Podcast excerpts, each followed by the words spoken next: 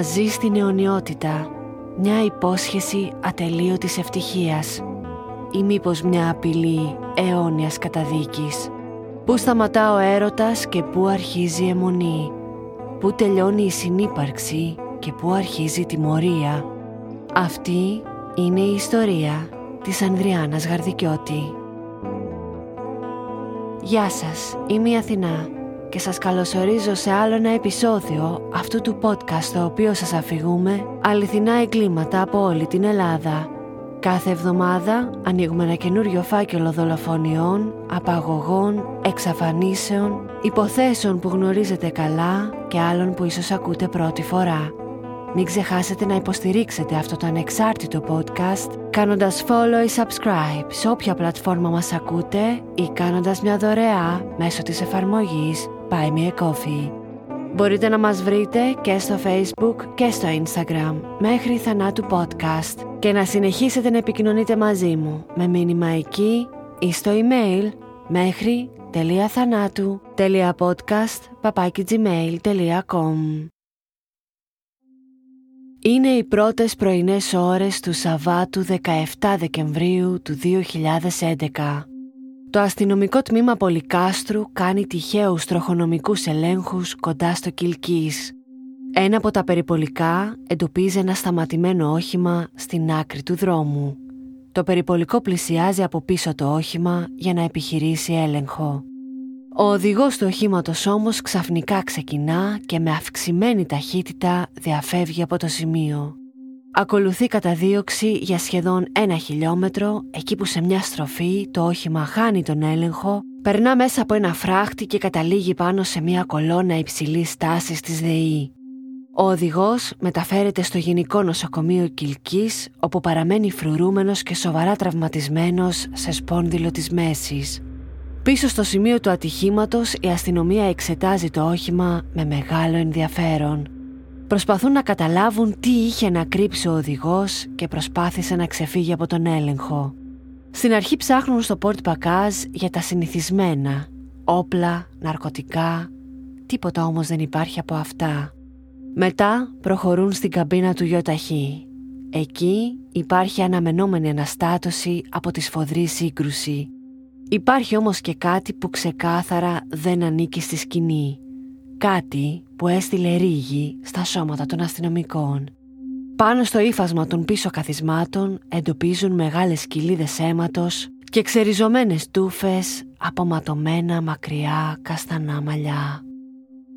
Ο άνδρας στο νοσοκομείο ανακρίνεται μόλις συνέρχεται. Είναι ο 35χρονος Στάθης Ευσταθίου από τη Θεσσαλονίκη Συστήνεται ως μάνατζερ καλλιτεχνών, DJ και διοργανωτής events σε κλάπ της Θεσσαλονίκης και της επαρχίας. Μετά από λίγη ώρα διερευνητικών ερωτήσεων θα αποκαλύψει την αλήθεια. Σκότωσα άνθρωπο, θα εξομολογηθεί. Για χρήματα, εκδίκηση ή πάθος, ρωτάει ο αστυνομικός. Πάθος, θα απαντήσει εκείνος. Η αστυνομία φτάνει στις όχθες της λίμνης της Καστοριάς σε ένα ήσυχο πλακόστρωτο σημείο. Εκεί που τους έχει οδηγήσει ο Στάθης με τις περιγραφές του από το νοσοκομείο. Μέσα από το ήρεμο παγωμένο νερό, κρυμμένη πίσω από θάμνους, ξεπροβάλλει μια ανθρώπινη μορφή. Μια νεαρή γυναίκα είναι βυθισμένη. Το κρύο σώμα ανασύρεται από τη λίμνη. Είναι ντυμένη με τα ρούχα της, αλλά το παντελόνι και το εσώρουχό της είναι κατεβασμένα στην καρδιά της είναι καρφωμένο ένα μαχαίρι, στο λαιμό της ένα ηλεκτρολογικό κατσαβίδι. Μέσα στο παγωμένο νερό έχει διατηρηθεί σαν πορσελάνινη κούκλα. Η νεκρή μεταφέρεται στην ιατροδικαστική υπηρεσία Κοζάνης για να εξεταστεί από τον ιατροδικαστή κύριο Ιωάννη Φούντο. Από την νεκροψία νεκροτομή καταμετρά τουλάχιστον 78 χτυπήματα στο σώμα της κοπέλας. 18 φορές καρφώθηκε το κατσαβίδι στην τραχεία της, 10 φορές το μαχαίρι στην καρδιά της. Δεκάδες ακόμα χτυπήματα σε όλο το σώμα, το πρόσωπο και τα χέρια που δείχνουν πάλι και συμπλοκή μια προσπάθεια το θύμα να αμυνθεί. Στην πλάτη της έχει καψίματα από τσιγάρο, ενώ στα πόδια έχει επιφανειακά τραύματα, πιθανά από έναν μακρύ βασανισμό πριν ο δράστης την οδηγήσει στο θάνατο. Αν και ο θάνατος ήρθε μετά τις πρώτες δέκα φωνικές μαχαιριές που τις προκάλεσαν ρήξη καρδιάς, ο δολοφόνος συνέχισε να την τρυπά κυριευμένος από μανία. «Πρόκειται για σφαγιασμό», θα δηλώσει ο ιατροδικαστής. Επειδή η κοπέλα βρέθηκε με κατεβασμένο το παντελόνι και το εσώρουχο, εξετάστηκε και για σεξουαλική επίθεση. Στα γεννητικά της όργανα δεν βρέθηκαν κακώσεις, λήφθηκαν όμως κολπικά επιχρήσματα για την πιθανή ανείχνευση σπέρματος. Δυστυχώς, λόγω του ότι βρισκόταν στο νερό για σχεδόν 24 ώρες, ήταν αδύνατο αυτό να διαπιστωθεί με βεβαιότητα. Η κοπέλα στο τραπέζι του ιατροδικαστή αναγνωρίζεται ως 29χρονη Ανδριάνα Γαρδικιώτη. Η νεαρή Καλονή είχε καταγωγή από το χωριό Περιβόλη της Κέρκυρας και ήταν η μικρότερη από τα τέσσερα παιδιά μιας πολύτεκνης οικογένειας. Στην Καστοριά βρέθηκε για να σπουδάσει στο ΤΕΗ, στο τμήμα Δημοσίων Σχέσεων και Επικοινωνίας. Για να βοηθήσει την οικογένειά της που αντιμετώπιζε οικονομικές προκλήσεις, εργαζόταν σε καφετέρια της περιοχής και παράλληλα κυνηγούσε το όνειρό της να γίνει τηλεοπτική παρουσιάστρια συμμετέχοντας σε μικρές τοπικές παραγωγές και παρουσιάζοντας ζωντανά παρελάσεις και καρναβάλια. Η ομορφιά της και ο κοινωνικός και ευχάριστος χαρακτήρας της την έκαναν αμέσως αγαπητή σε όποιον τη συναντούσε. Ο Στάθης και η Ανδριάνα δεν ήταν δύο άγνωστοι. Ο Στάθης και η Ανδριάνα υποτίθεται πως ήταν ένα ερωτευμένο ζευγάρι. Γνωρίστηκαν σε ένα μπαρ της Καστοριάς περίπου ένα χρόνο νωρίτερα και η γνωριμία του σιγά σιγά έγινε σχέση. Η φιλοδοξία της Ανδριάνας και η ομορφιά της ήταν μαγνήτης για τους ανθρώπους. Και αυτό ήταν κάτι που ο Στάθης δεν άντεχε. Ανήμπορος να διαχειριστεί το συνέστημα της ζήλιας που όλο ένα και θέργευε μέσα του άρχισε να εκδηλώνεται με τοξική διεκδίκηση και θυμό. Το τελευταίο διάστημα το ζευγάρι τσακωνόταν διαρκώς. Μερικές μέρες πριν το μεγάλο του καυγά, ο Στάθης της είχε κάψει τα ρούχα και της είχε σπάσει το λάπτοπ σε ένα κρεσέντο θράσους. Από τότε, η Ανδριάνα του ζήτησε να χωρίσουν και να την αφήσει ήσυχη. Ο Στάθης δεν μπορούσε να το δεχτεί όμως. Έλεγε στους φίλους του ότι δεν αντέχει μακριά της και δεν μπορεί να διαχειριστεί τη σκέψη ότι μπορεί να καταλήξει στην αγκαλιά κάποιου άλλου. Έτσι, αργά την 5η 15 Δεκεμβρίου, ανεβαίνει από Θεσσαλονίκη ξανά στην Καστοριά. Εμφανίζεται στο μικρό φοιτητικό διαμέρισμα, που η Ανδριάνα μοιράζεται με τη συγκάτοικό της και καυγαδίζουν έντονα ξανά. Απαιτεί από την κοπέλα να δημοσιοποιήσει τη σχέση τους, κάτι που μέχρι εκείνη τη στιγμή η φοιτήτρια δεν είχε κάνει και μάλιστα σε φίλους τον παρουσίαζε ως ξάδερφό της. Τη ζητά επιτακτικά να αλλάξει το στάτους του προφίλ της στο facebook σε σχέση, κάτι που εκείνη αρνείται να κάνει. Μετά από πίεση και απειλές, την πείθει να ανεβάσει μια σειρά από 20 τρυφερές τους φωτογραφίες από μια πρόσφατη εκδρομή του στη Θεσσαλονίκη είχε ανάγκη να τη δει να δεσμεύεται απέναντί του. Ο καυγάς συνεχίζεται έντονος. Λίγο μετά τα μεσάνυχτα η Ανδριάνα δέχεται να τον ακολουθήσει σε μια βόλτα με το αυτοκίνητο στη λίμνη της Καστοριάς ίσως σε μια προσπάθεια να τον ηρεμήσει ή να σταματήσουν τις φωνές μέσα στο διαμέρισμα. Σταματάνε σε ένα ερημικό σημείο όπου ο Στάθης θα επιμένει να γυρίσει η Ανδριάνα κοντά του. Εκείνη δεν πείθεται έχει δει την πίεση, έχει δει τον κίνδυνο, αλλά πλέον είναι αργά. Από το πίσω κάθισμα του αυτοκινήτου που κάθονται, ο Στάθης θα πάρει ένα κριτικό μαχαίρι και ένα ηλεκτρολογικό κατσαβίδι και θα αρχίσει να την απειλεί. Θα τα πιέσει σε διάφορα σημεία του σώματός της επιδερμικά, προκαλώντας της ακραίο φόβο. Η Ανδριάνα θα ανοίξει την πόρτα και θα προσπαθήσει να διαφύγει από το αυτοκίνητο, αλλά εκείνος είναι πιο δυνατός θα την τραβήξει πίσω μέσα στο όχημα και θα της σκαρφώσει το μαχαίρι στο θώρακα και το κατσαβίδι στην τραχία. Ξανά και ξανά. Η Ανδριάνα κατακρεουργείται. Όσο και αν σηκώνει τα χέρια της να προστατευτεί, τίποτα δεν μπορεί να σταματήσει την τυφλή του μανία. Τα χέρια της ήταν σακατεμένα από τα χτυπήματα. Προσπαθούσε να ξεφύγει για ώρα, τόνισαν οι αστυνομικοί. Τις πρώτες πρωινές ώρες της Παρασκευής η Ανδριάνα αφήνει την τελευταία της πνοή αφού δώσει μια γενναία αλλά άνηση μάχη. Ο Στάθης θα συνεχίσει να την καρφώνει για ώρα αφότου εκείνη έπαψε να ζει και θα αφήσει πάνω της καρφωμένα το μαχαίρι και το κατσαβίδι. Μετά θα εκθέσει το σώμα της ημίγυμνο και θα τη σύρει μέχρι την όχθη της λίμνης όπου και θα την πετάξει στο νερό. Αφού τελειώσει με τη γυναίκα που έλεγε ότι ήταν ερωτευμένος, θα πάρει το δρόμο της επιστροφής για το σπίτι του στη Θεσσαλονίκη. Εκεί θα ανέβει στο διαμέρισμά του, θα αλλάξει και θα ξανακατέβει για να πετάξει τα ματωμένα του ρούχα στον κάδο. Στο προφίλ του στο facebook αναρτά «Προς Ανδριάνα Γαρδικιώτη, λυπάμαι και συγγνώμη. Ό,τι έγινε πλέον δεν αλλάζει. Σε αγάπησα, σε αγαπάω και θα συνεχίσω να σε αγαπάω μάου μου. Ένα ολόκληρο χρόνο μαζί και από εδώ και πέρα για πάντα ως την αιωνιότητα μαζί. Καλό ταξίδι και έρχομαι κι εγώ μαζί σου. Άλλωστε ένα χρόνο τώρα ποτέ δεν άφησε ο ένας τον άλλο μόνο του. Έρχομαι. Μετά την ανάρτησή του αυτή θα ανεβάσει ένα βίντεο από ερωτικές του στιγμές. Μια τελευταία κίνηση εξευτελισμού. Το επόμενο 24ωρο ο Στάθης κρατάς στα χέρια του το κινητό της Ανδριάννας. Από αυτό επικοινωνεί με φίλους της, προσποιούμενος την ίδια και τους ανακοινώνει τη σχέση τους. «Να ξέρεις, τον τελευταίο καιρό είμαι με το Στάθη», τους γράφει.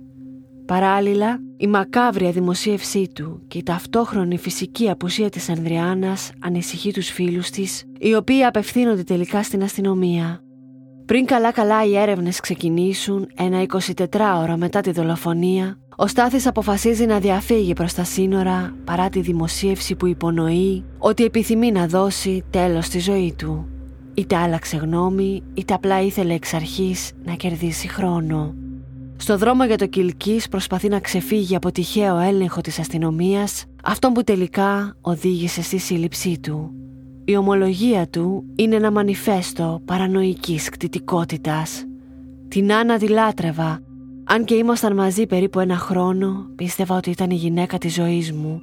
Την αγαπούσα, δεν άντεχα ούτε λεπτό μακριά της. Έκανα τα αδύνατα δυνατά να είμαι συνέχεια μαζί της. Ήταν πολύ όμορφη και ιδιαίτερα κοινωνική. Μιλούσε με όλο τον κόσμο. Την πλησίαζαν συνέχεια άντρες και αυτό δεν το άντεχα. Συνέχεια καυγαδίζαμε γι' αυτό. Δεν ήθελα να μιλάει με κανέναν, όμως δεν με άκουγε. Την Παρασκευή τσακωθήκαμε πάλι για το ίδιο ζήτημα. Της είπα ότι ήμουν σίγουρος ότι με απατούσε. Εκείνη το αρνήθηκε αλλά δεν την πίστεψα. Μου είπε ότι δεν αντέχει άλλο και ότι ήθελε να χωρίσουμε. Θόλωσα και έγινε ό,τι έγινε. Ήθελε να με χωρίσει για να γυρνά ελεύθερη, να κάνει τη ζωή της. Στη σκέψη και μόνο ότι θα την έχανα τρελάθηκα. Άρπαξα ό,τι βρήκα μπροστά μου και άρχισα να τη χτυπώ. Όταν κατάλαβα ότι ήταν νεκρή, πήρα την απόφαση να την ακολουθήσω. Έτσι θα ήμασταν για πάντα, οι δυο μας στον παράδεισο. Αλλά δεν πρόλαβα. Στις 18 Δεκεμβρίου η Ανδριάνα μεταφέρεται στο περιβόλι Κέρκυρας για να ταφεί κοντά στην οικογένειά της. Το λευκό φερετρό της είναι σφραγισμένο κρατώντας μακριά από τα βλέμματα της σφαγή που υπέστη. Ο θρήνος είναι αβάσταχτος και συγκλονίζει τους ντόπιους, οι οποίοι ακυρώνουν όλες τις προγραμματισμένες εορταστικές εκδηλώσεις για τις ημέρες των Χριστουγέννων και της Πρωτοχρονιάς. Δεν είναι όμως μόνο η δολοφονική μανία αυτή που όπλησε το χέρι του Στάθη. Το χέρι του Στάθη έπρεπε να βρίσκεται σε χειροπέδες πολύ πριν δείξει πώς εκείνος αγαπά. Το 2001, 10 χρόνια πριν γνωρίσει την Ανδριάνα, κατηγορήθηκε για αποπλάνηση ανηλίκου κάτω των 10 ετών, υπόθεση από την οποία απαλλάχθηκε όταν μετά από συμβιβασμό η πλευρά του θύματος απέσυρε τελικά τη μήνυση μη θέλοντας να υποβάλει το παιδί στη διαδικασία μιας κατάθεσης και πιθανά μιας δίκης. Επίσης, ο δράστης Είχε παλαιότερα κακοποιήσει σεξουαλικά μια φοιτήτρια, υπόθεση για την οποία είχε καταδικαστεί σε ποινή φυλάκισης 18 μηνών.